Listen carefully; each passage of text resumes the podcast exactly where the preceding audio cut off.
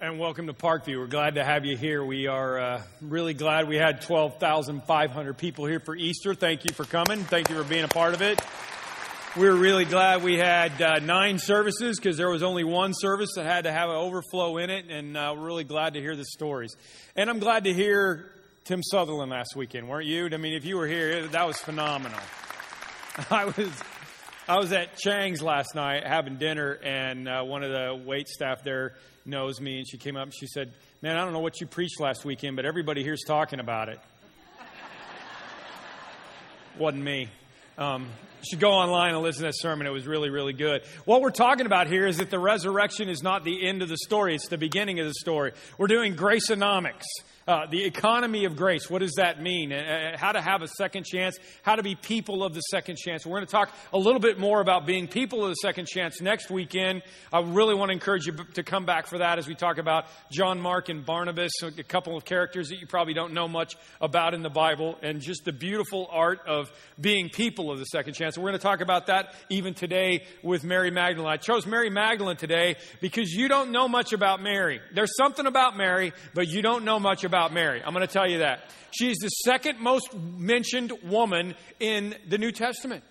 Next to the mother of Jesus is Mary Magdalene. Do you know this? And you don't know anything about her. That's why you need me. I'm a professional. Don't try this at home. The more I thought about this this week, I'm, i thought, you know, did, did Jesus change anybody more than Mary Magdalene? I mean, Mary Magdalene had seven demons and, and then she became the first person to witness Jesus at the resurrection. I mean, that's the, one of the most radical changes I think you could possibly ever think of. Underscores a lot of things for us. Uh, in this economy of grace we're calling Graceonomics. And one of them, just as I get started on this, is that Jesus brought a new Graceonomics economy to women okay, which was unheard of in that day. You don't understand this because we live in a more enlightened day, but back in Jesus' day, women were not worth anything, and Jesus broke every barrier there was, including the barrier of gender. Now, you know, we know that we're different, right? We know men and women are different. We talk about this all the time. I love the fact that, you know, some some inanimate objects have uh, genders assigned to them. Like a ship is a, is a her, right? She's a she. And so they decided to do this contest and, and decide the gender of other inanimate objects to try to figure out what they might be. Uh, and these are the winners, okay? The, one of the winners was Ziploc bags. What do you think they might be? They're male because they hold everything in, but you can see right through them. right? Is that good? A tire. It's male because it goes bald and it's often overinflated. Come on, this is good. Hot air balloon, same principle, is male because to get it to go anywhere, you have to light a fire under it. And of course, there's the hot air part. Sponges, female, because they're soft, squeezable, and they retain water. I didn't make this stuff up. I didn't, I promise. Web page is female because they're always getting hit on. This is pretty easy. Hammer is male because it hasn't changed much over the last 5,000 years, but it's still handy to have around. My favorite, copiers. They're female because once they're turned off, it takes a while to warm them back up again.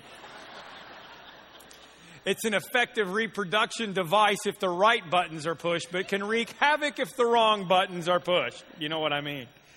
What do we know about Mary Magdalene? We have a lot of assumptions about her, but here's what we know. We know that she had seven demons cast out of her. That's from Luke 8. We know in Matthew 27 that she was one of five people that witnessed the crucifixion. She stayed with Jesus all the way through. We know that she was there when he was buried, when Joseph of Arimathea buried him. Uh, Mary was there. That she was one of three women who went to anoint Jesus' body after the crucifixion was over and we know that she was the first person that Jesus appeared to at the resurrection. That's all we know about Mary, okay? So, what's the problem with that? Well, the problem with that is that you and I have got a lot of preconceived ideas about who Mary Magdalene was. Why? Well, Mel Gibson in The Passion of the Christ made Mary Magdalene the adulterous woman that was almost stoned, that Jesus saved from being stoned. That's not in the Bible. She might have been. But it's not in the Bible. I mean, we just, we just make this stuff up. Many of you were taught growing up that Mary Magdalene, because she's mentioned in Luke chapter 8, right after Luke chapter 7, where the sinful woman was brought, came to Jesus and was so grateful for the forgiveness of Jesus that she broke open her perfume jar and anointed Jesus' feet. That's in Luke 7. And so, because Mary Magdalene is introduced in Luke 8, a lot of people assume that it's the same person. But you know what happens when you assume, right? Sometimes you're wrong, okay? And of course, the big idiot Dan Brown, who wrote the Da Vinci Code, decided to make Mary Magdalene into Mrs. Christ, which is wonderful, right? You say, well, what could be wrong with Jesus being married? Well, I think we could all agree that that would severely limit his ability to remain sinless. Jesus wasn't married. Paul wasn't married for the sake of the kingdom. They decided not to be married. Jesus wouldn't marry and have children and know that he was going to leave at age 33 and ascend back to the Father. He wouldn't do that, okay? And besides, what kind of kids would he have? It'd be like Darrin and Samantha's kids on Bewitched, you know? Are they going to be mortal or are they not? I mean, I, there, there's no way that Jesus did. He loved kids, he loved family, he loved everybody, but he did not get married. She was not having a relationship with Jesus. I think it's very important that we remember that we've had 2,000 years to make up stuff about people in the Bible. 2,000 years is a long time. So it was really important for me this week to go back and figure out what do we actually know about Mary Magdalene? What do we actually know about the way Jesus treated women back in the day? Well, just so that you can get a picture of this, this whole thing, women were not allowed to voice their opinion in public. They were not allowed to go to school or learn to read. They were not allowed to go serve in the temple. They were not allowed to give testimony in court. Women were treated like dirt everywhere except when they were with Jesus. There are a lot of people out there that think that the, the, church is sexist, and maybe some of them are. Maybe, maybe we all are sometimes. Maybe we still have a long way to go with dealing with some of these things. But the truth of the matter is, Jesus was never that way. Mary and Martha were two of his best friends. They, uh, women were a part of his ministry team. And when he gets to the Samaritan woman, this story that I've talked about recently, the Samaritan woman who, who, who was going to the well at noontime to gather water because she was probably such an outcast of society that that was the only time she felt like going there because she didn't want to be around all the other women and listen to them talk about how she'd been married five times and was living with somebody who was not her husband. So she goes to the well and Jesus goes up and talks to her and asks her for a drink of water and has a conversation. This would have been political suicide for any rabbi of that day to do this. She was a Samaritan, she was a woman. And it says in John chapter 4, in John's version, it says, when the disciples returned, they were surprised to find him talking with the woman. And that word surprise, that Greek word surprise there, man, that is the, that's an understatement. They were shocked. Their jaws hit the floor because Jesus was countercultural when it came to the things of women. And the first person that Jesus revealed his identity to as the Messiah was that Samaritan woman. That was the first time Jesus said, I am the Messiah, was to that woman. Jesus didn't care what people thought. He was raising the value of women, and I think that that's important, and it's very important in the story of Mary Magdalene. So, what do we know about Mary? Here's, here's, here's something about Mary. Luke chapter 8, verse 1. After this, Jesus traveled around from one town to the village to the other proclaiming the good news in the kingdom of the kingdom of God. The twelve were with him, and also some women who had been cured of evil spirits and diseases. Mary, called Magdalene, that's the town she was from, from whom seven demons had come out. Joanna and Susanna and many others, and these women were helping to support them out of their own means. Okay, I want to pause just for a second because what we tend to do is read over those words and kind of skim over it and not grasp the importance of what that is saying. Okay? It's easy to understand how to, it's easy to miss how important this thing that Jesus created was. Jesus formed the first church, the first little community with men and women together.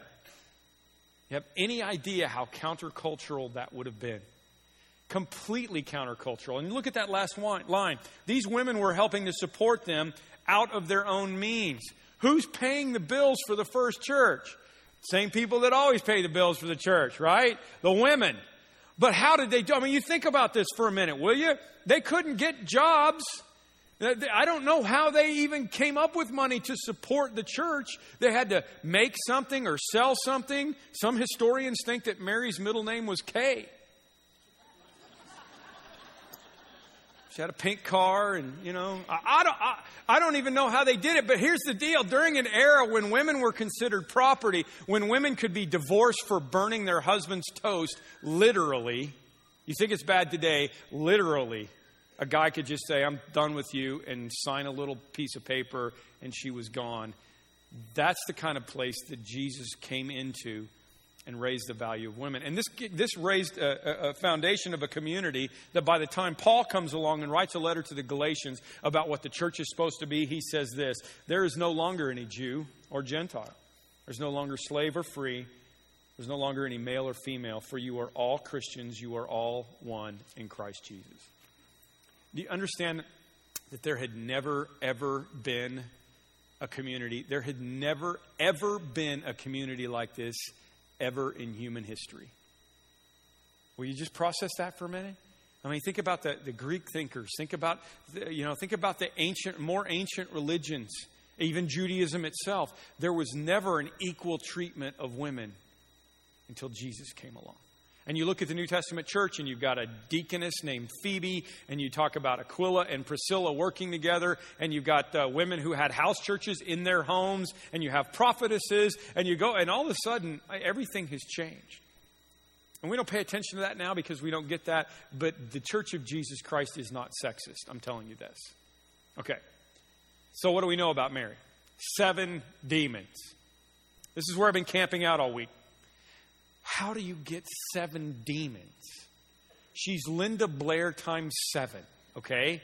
Can you imagine that?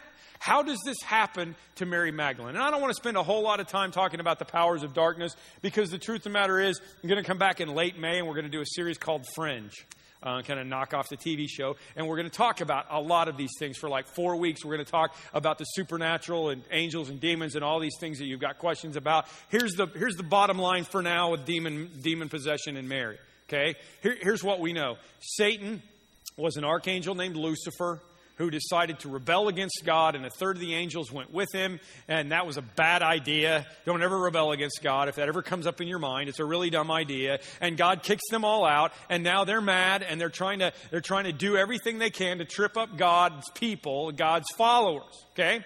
Now, I don't know a lot about demon possession. I know that it happened. Jesus, it happened in Jesus' day. I know that it happens today. I, I, I got a lot of missionary friends in other countries that have seen some pretty crazy stuff. I believe that it happens. But here's what's important for you to know right up front it won't happen to you. Okay? Mary Magdalene, for whatever reason, she got demon possessed. She didn't have God, she didn't have Jesus, she hadn't met Jesus yet. Okay? You have Jesus in you. You have no demons in you. I don't want anybody walking out of here going, oh man, I hope I don't get demon possessed. Listen, 1 John 4 4, you weren't going to do that? Well, some of you were, I know, because I'll get emails later. 1 John 4 4, greater is he that is in me than he that is in the world. Why? Because I'm a guy on a buffalo. Oh, right? Hey, bear. I bet you didn't know you were chasing a guy on a buffalo. Did you see it on Conan? I mean, I'm telling you, you saw it here first, then it's on Conan. That's the way it works. Uh, here's my question. Okay? Here's my question about Mary, though. Did she ask for this? This is what I keep coming back to all week. Did she ask for this? Did she walk in one day and order the seven demon special, or did something happen to her? Because I don't think anybody asks for demons to possess them, okay? And it brings up this whole new world as a part of Graceonomics that I'm trying to understand a little bit better. It's the world of, I feel bad about myself for something I have no control over. I want to say that again because it just perked up in some of your ears.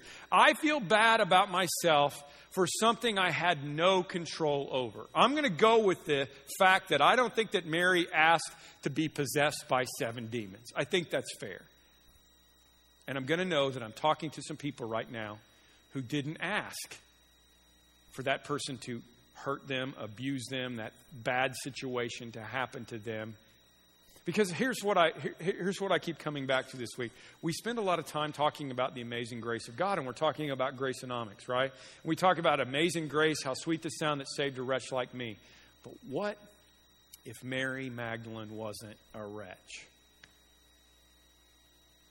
What if you're not a wretch? I mean, we all are. We're all sinners. I'm not, I'm not trying to lay off the blame in our lives. And I love that song, and I love the thought that God came to forgive my sin. That's really, really important to me because I know I'm a sinner. But I'm starting to understand that there are a lot of vulnerable people out there that demons came and invaded, figuratively or, or spiritually or literally, one way or the other. And they came and invaded and they didn't want it. And now you're sitting out there, or now they're sitting out there and they're feeling crummy and they didn't do anything. Somebody did something to them. And the larger issue is how do we help, how does the church help those of you who are a part of the world who have been possessed, again, figuratively, literally? What about the abused? What about the hurt? What about the torn up? God's been teaching me a lot lately that I need to see people with different eyes. I mean, straight from the news this week. Can we just do this? Oh, we can bring prostitutes in our room in Colombia because it's legal. Really? Dip brain? In, in what planet, let alone country, do you think a woman goes into prostitution of her own free will? I want to ask him that question. It's legal. Big hairy deal. There's not a prostitute on the planet that, that woke up one day and she went to high school and she took her high school aptitude test and it said, Oh, prostitution. Okay, I guess I'll go do that. You know that? Somebody forced those people into prostitution, or they woke up one day and realized the only way they could pay their bills is through prostitution, or somebody abused them and degraded them to the point where they decided that their body wasn't worth anything anymore. That's the only way you get into prostitution. Doesn't matter whether it's legal or not. And I guess that's just been rolling around in my brain. And then, you know, we work, our church works with a lot of people, uh, uh, people that have been in prison and people that, you know, have done bad things. And it keeps coming back to that whole thing, that, that saying that hurt people hurt people. Have you heard that before? Hurt people hurt people. 80% of the men in prison, 80% did not have a father figure in their home. I'm not excusing what they did. Please don't misunderstand me. But when we start to experience the economy of graceonomics and grasp this reality that I'm not bad just because somebody did something to me, it could open up a whole new world to people who are hurting out there. So as I was processing this this last couple of weeks, I, I started thinking about a story that my daughter, uh, Lauren, uh, told at a Wheaton Chapel a couple of weeks ago that I got a chance to go to. She got to tell about her experience in Bolivia, uh, where she went to work with street girls. And um, she's graduating with a psych major in two weeks, getting married in 60 days. Uh, her fiance reminded me of that just a minute ago, and um, and uh, that she's the one, the middle one, that's getting married in just a few weeks, and um, and then they're going to get some grad work done, and probably, depending on what God wants in the meantime, will probably find their way back to Latin America somewhere to do this kind of thing for a big portion of their lives. Um, so um, I invited her here. I wanted to talk to her. I wanted her to. I wanted you to hear her story, but I wanted to talk a little bit more about it with her. She's not an expert. Um, she's never been Mary Magdalene, but she's worked with them, and I decided I'd rather spend more time on stage with her than anybody else. So, would you welcome out my friend, my daughter, Lauren Harlow?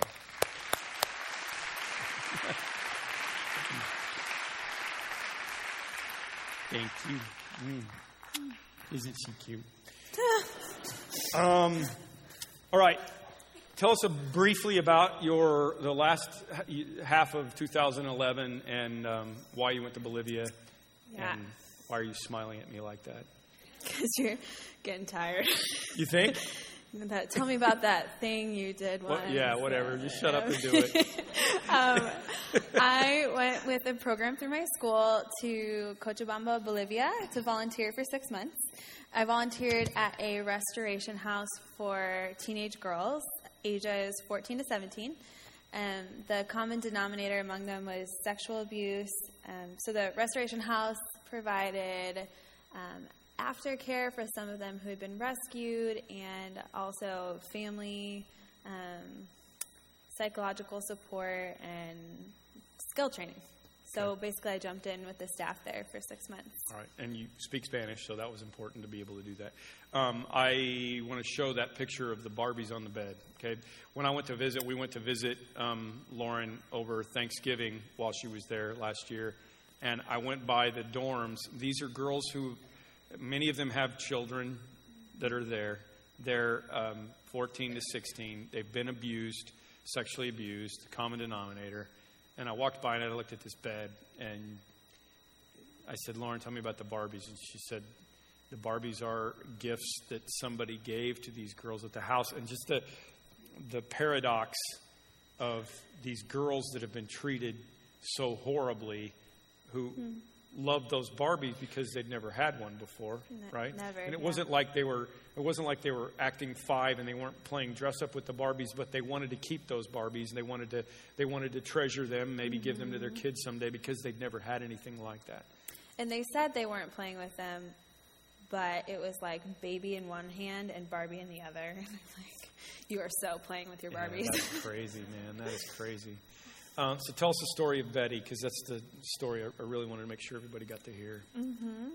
Um, so I chose to share the story at a chapel at Wheaton, and um, I chose to share it because it really represents my time, my relationship with the girls, and also what they go through and have been through.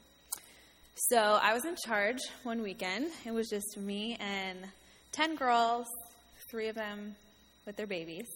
And I decided to take them to a nearby park. Um, it was like a Sunday evening. So we all went to the park, and Betsy and I took all the babies, and the rest of the girls went and played dodgeball. Betty didn't have a baby. Betty did not have a baby. She was, just wanted to be babysitter, like she always did. So Betty's on the swing, and she's swinging with baby Susanna, and she's 14. She's getting really silly. So, you know, I just kind of reach over and I'm like, you know, why don't you give me that child um, that you're going to drop on its head? She's like, you know, gets kind of whiny, like, oh, come on, hermanita, like sister. Um, and I'm like, okay, you know, I'll just hold her for a while so you can swing. It's just for you. Um, and she's, she kind of perks up and she's like, you know, I love babies. And I'm like, yeah, I know. I can see that, you know. And she's like, well, I, why does why does Julia get to have a baby? And I'm like thinking Julia is the baby's mom, who I'm the baby that I'm holding, and I'm thinking, okay, all of these girls who have babies did not ask for them, and she herself was a victim of sexual abuse for years, so she should kind of be able to put this picture together. I knew she wasn't asking me for a sex talk. Um, you know, so I prodded a little bit, Betty, you know, what do you mean? And she's like, well, I want to be a mom. Like, Betty, being a mom is a big responsibility. She's like, I know. And she looks down and starts crying and says, I failed. I'm like, Betty, what do you mean you failed? Well, she's crying. I, I drank that stuff and I aborted him. Oh, Betty, I bet you miss him. Yeah, I do. I miss him so bad, and it's my fault he died. And by now, I know the system well. Um, a man abuses a girl, and then she gets pregnant, and he pays for the abortion because he doesn't want to pay child support. Um, in, in her case, it was her stepfather, um, which was pretty common with these girls. So we're talking, and, and she's crying, and I say, Betty, have you ever heard about heaven before? She's like, No. What's that? I'm like, you know, it's it's someplace safe. Um, and that's where your son is, someplace safe. And the the meaning and significance of that completely changed, you know. And then she's like, "Well, if there's someplace safe and my son is there, can I go there now?" And you know, how do I explain that theology in Spanish to you right now in the park? Um, I, no, no, we, you know, we have to wait a while. Okay, you know, then we we kept talking. We talked about her son a little bit, and um, yeah, the next few months that went by with her, she would be playing with one of the kids and or one of the babies at the house, and she'd run over to me and kind of whisper in my ear, like, "He reminds me of my son." Um, so I could see there was healing, but the depth of the hurt there just represented everything about their lives. Yeah. Um, Some pictures of the girls, just so you can kind of get a, a little taste of what was. Just girls making cookies here. Um, girl with the one of those cute little Latin American babies, man. Um, mm. Lauren with the girls. Yeah, just go through them. Another baby on a mom's back. I mean, it was startling to go in and, I mean, you know me, I, I played with the babies because they're so cute, but their moms are babies. And this is Betty, just being goofy, looking goofy. Mm-hmm. Yet all that hurt, all those things have gone on in her life already at age 14. Mm-hmm. Um, how did you explain love to Betty? Tell us that. Hmm. Um, I had this moment of realization. Um, one day when I was hanging out with Betty, we had tutoring sessions every day afternoon. So she gets out her notebook and opens it up to this drawing that she did of Jesus. Um, wish we had the picture. Oh, I, I so wish we had the picture. Uh, Jesus had beautiful curly eyelashes, um, kind of like this like pucker looked. So he was cross-dressing Jesus. well groomed, across beautiful locks, At curly hair. Um, yeah. Oh no, I would very feminine looking Jesus. Um, and I laugh.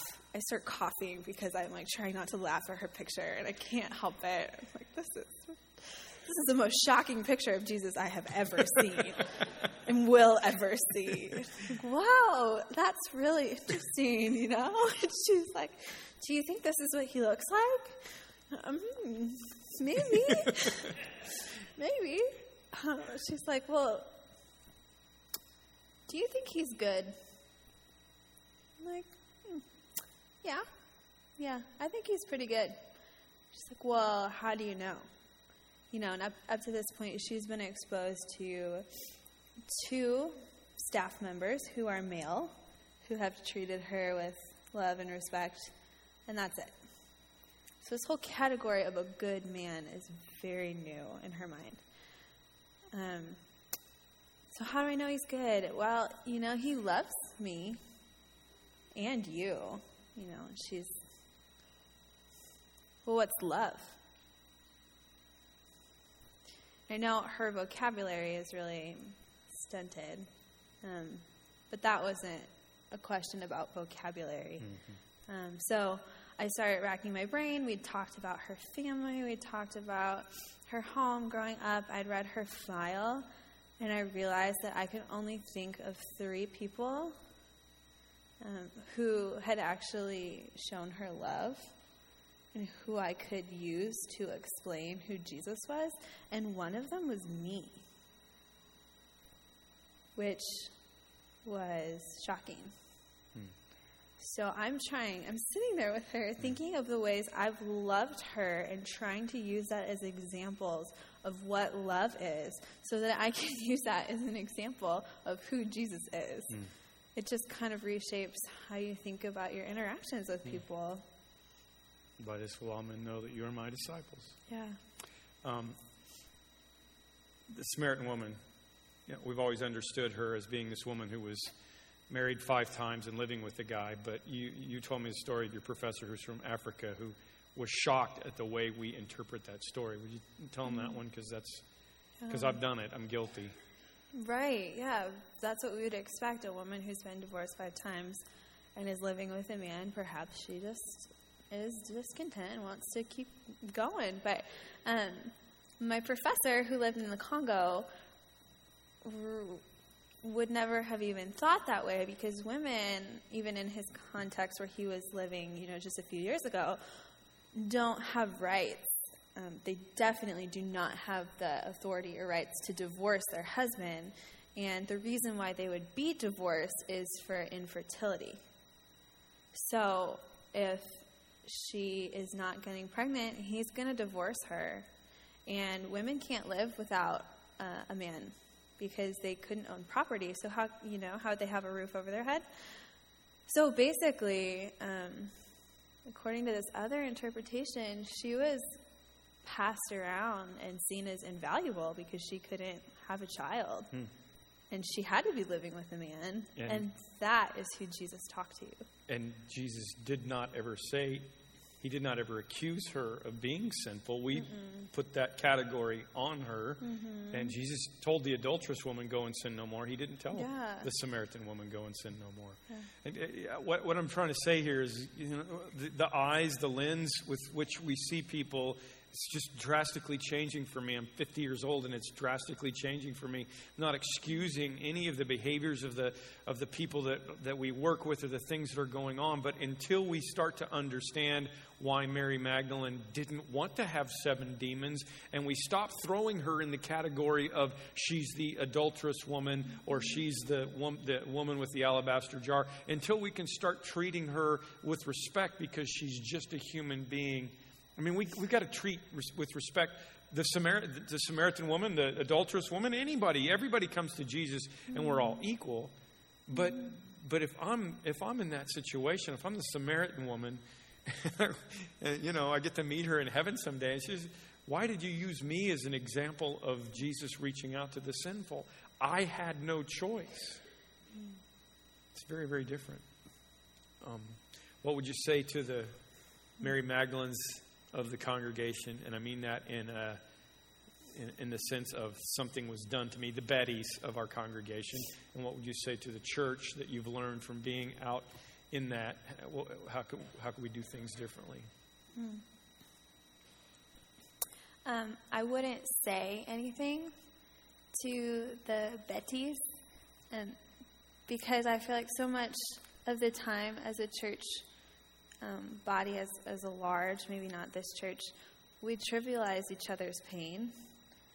Um, and that's almost an excuse for community sometimes. Instead of saying, you know, well, I hope it goes well for you or whatever you would say to offer grace, we need to get involved in one another's lives. Um, we need to be reaching out to people. And so the thing is, is I would hope that any Mary Magdalenes in this room, not to at all put anyone in a category, but I hope people would say, like, hey, I need help. But really, they shouldn't have to.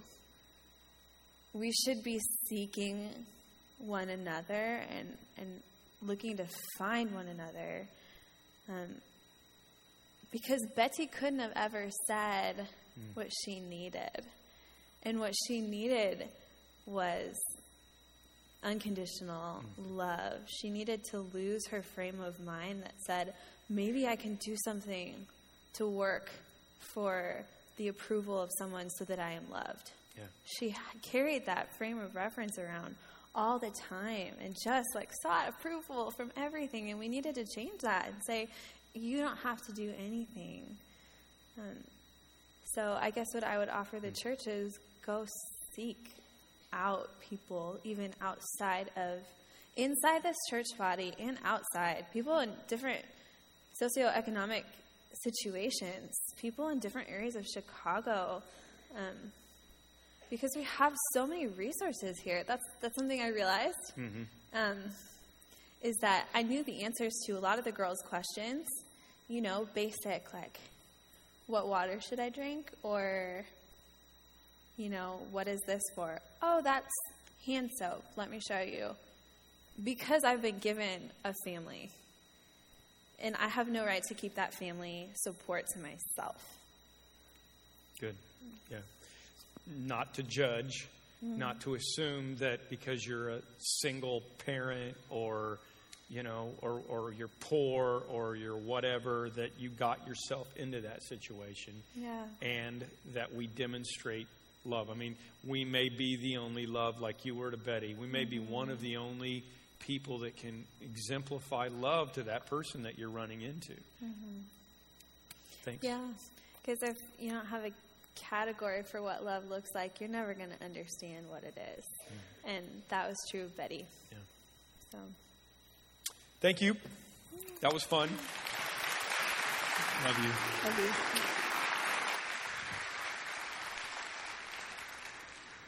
you. All right. Um, what, what, what happened to Mary Magdalene afterwards? Um, this, is, this is really interesting to me. After the whole thing is over, um, it, it, Mary got involved. Okay, she went from seven demons, and, and I got to say right now, do you have problems better than bigger than seven demons? Because if, if, I mean, put this into perspective. If Jesus can take seven demons out of a person, then you're pretty well okay, don't you think? You ought to be able to come to Jesus with the full realization that everything in your life can be handled by Jesus. I know one of the problems in my life is that I tend to think that I have to solve my own problems. Anybody in here like that? You know, I, I'm going to solve my own problems. I don't need I don't need anybody else's help, whether it's a little problem or a big problem. Well, guess what? When you have seven demons, you have to go to Jesus. And maybe that's the best thing that happened to her was that it forced her to go to Jesus. Now, here's the fascinating thing about what happened after that. Mary never left Jesus' side. From the time he cast the demons out of her, he never she never left his side. She was one of the people who supported him. Think about this for a minute. She could have said, Well, I can't follow Jesus. I'm just a woman. I'm just poor. I, I can't do this. Look at my past. Erwin McManus, in his book Seizing Your Divine Moment, said, We've defined holiness as the things we separate ourselves from rather than what we give ourselves to. He says, I'm convinced the greatest tragedy we have are not the sins we commit, but the life we fail to live because we didn't think we deserved it. We didn't think God wanted to do it in us. Why did Mary stay so close? I mean, the truth of the matter is, Mary was so close at the resurrection. I'll read this account in just a minute. Jesus has to say, Mary, you got to let go of me. I'm going to go back to heaven for a little while. Okay? I mean, literally, Jesus has to say, hey, could, could you give me a little room here, Mary? You know, do I have to get an order of protection? I mean, this is getting a little stalkerish on me, okay? Why was it that Mary went from seven demons to being the shadow of Jesus Christ? Well, what do you think? Once you've had seven demons cast out of you, you're a little nervous about them coming back. So, what are you going to do? You stay near to Jesus. We went to Africa several years ago. We went to see the hippos in the river. Um, I don't know if you know this or not. You, you think when you go to Africa, you'd be afraid of lions and tigers and bears, but what you're afraid of in Africa, most deaths are caused by elephants and hippopotamuses. So when we went to the river to see the hippopotamuses, there was a guard there. We were over in the country of Tanzania, and there was a guard there from Tanzania with a gun, and he gathered us all together before we walked down to the river, and he said, you know, in his broken English, he said, Hippos very dangerous. There's crocodiles in the river as well. So you need to stay near the gun. and we all understood that. Don't go wandering off. Stay near the gun. So here's uh, me and the gun. Okay, I did that. I'm going to stay right by the gun. If you've been possessed by seven demons and you know that only Jesus can rescue you, you will never go very far from the gun. Am I right? So Mary just stayed with him. And I want to tell you, if you're Mary Magdalene today, eh, eh, whoever you are, however many demons you have, when Jesus casts them out of you, stay near to him, follow him, be involved with him, get as close to him as you can. Make him pull his, pull your hands off of him because you're staying so close to him. That's what Mary Magdalene did, and she's our example. So we get to the resurrection, John chapter 20, verse 2. And Mary goes, and she saw that the stone had been removed from the entrance, and she came running to Simon Peter and John and said, They've taken the Lord out of the tomb, and we don't know where they've taken him. And the two disciples are like, What? And so they ran to the tomb, and who won the race? John, just want to make sure you're paying attention. John won the race, and Peter got there, and he went into the tomb, and they saw that it was empty, and everybody left except for Mary. who stayed there and stared into the empty grave. Why? Because she, stay near the gun. I got no place else to go. Where is he? I'm staring into the grave. They treated him so badly. How could they be so disrespectful as to take him away? She was so distraught, she didn't even see the two angels in the tomb when they asked her, Woman, why are you crying? And she sobbed, They've taken my Lord away. I don't know where they've put him. And at this, verse 14 says, She turned around and saw Jesus standing there, but she didn't even realize it was Jesus. She was so distraught. Maybe she'd been weeping and they didn't have waterproof mascara back then. I don't know. Maybe it was just so foreign to her to think that he was there. Maybe, ladies, it's like when your husband says, Where's that whatever in the fridge? And it's right there in front of him and he can't find it. I don't know what the situation here is. But Jesus says to her, He calls her by name, Mary.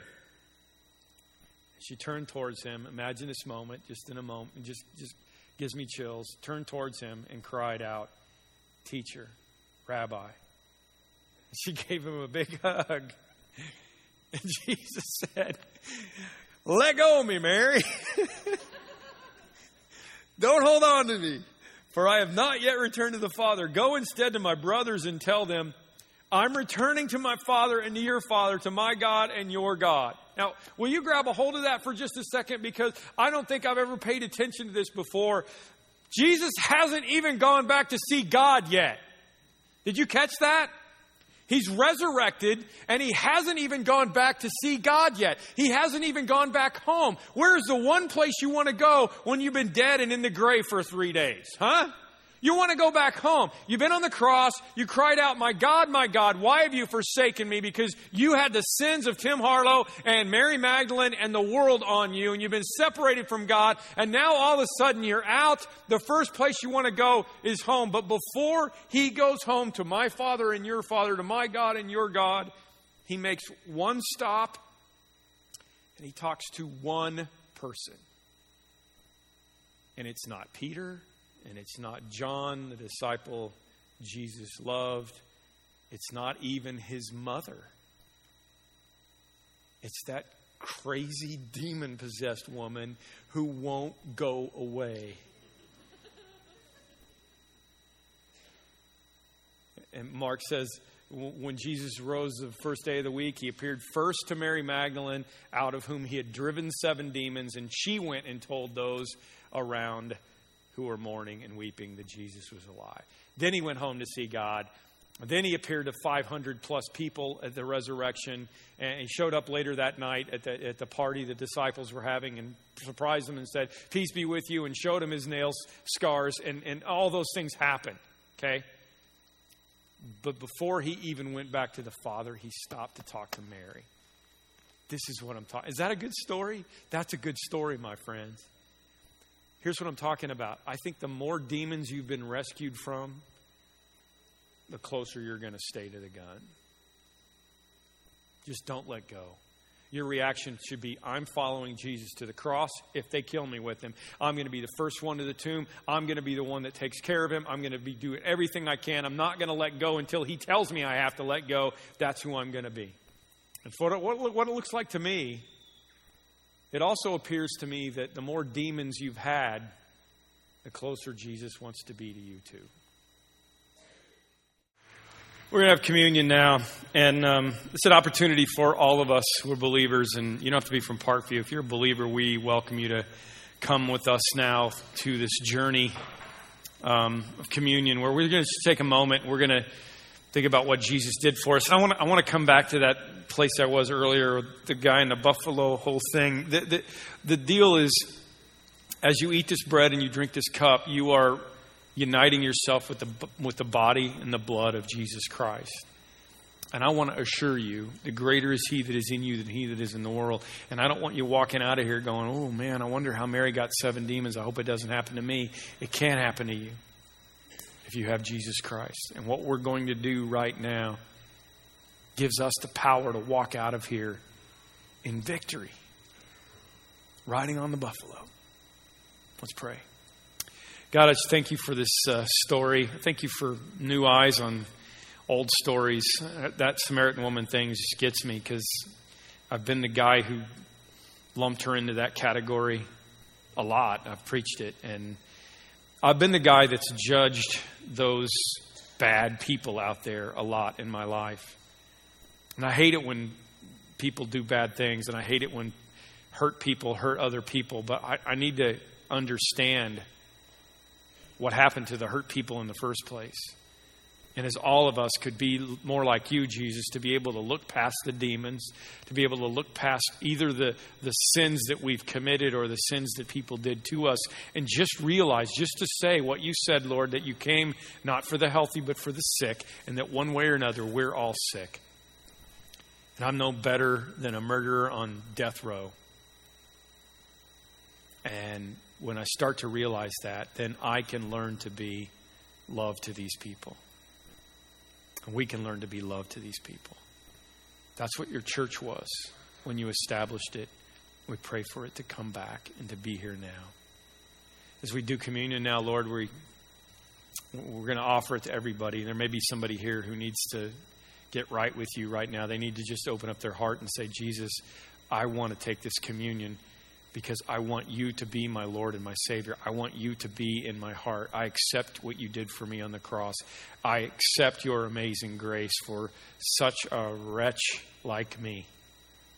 Because one way or another, there's not a person in here who hasn't, of their own will and volition, sinned against you. So we come as sinners, we come as sick, we come to unite ourselves around the cross where you looked down and forgave us all by dying for all of our sins. And we thank you. In Jesus' name we pray. Amen.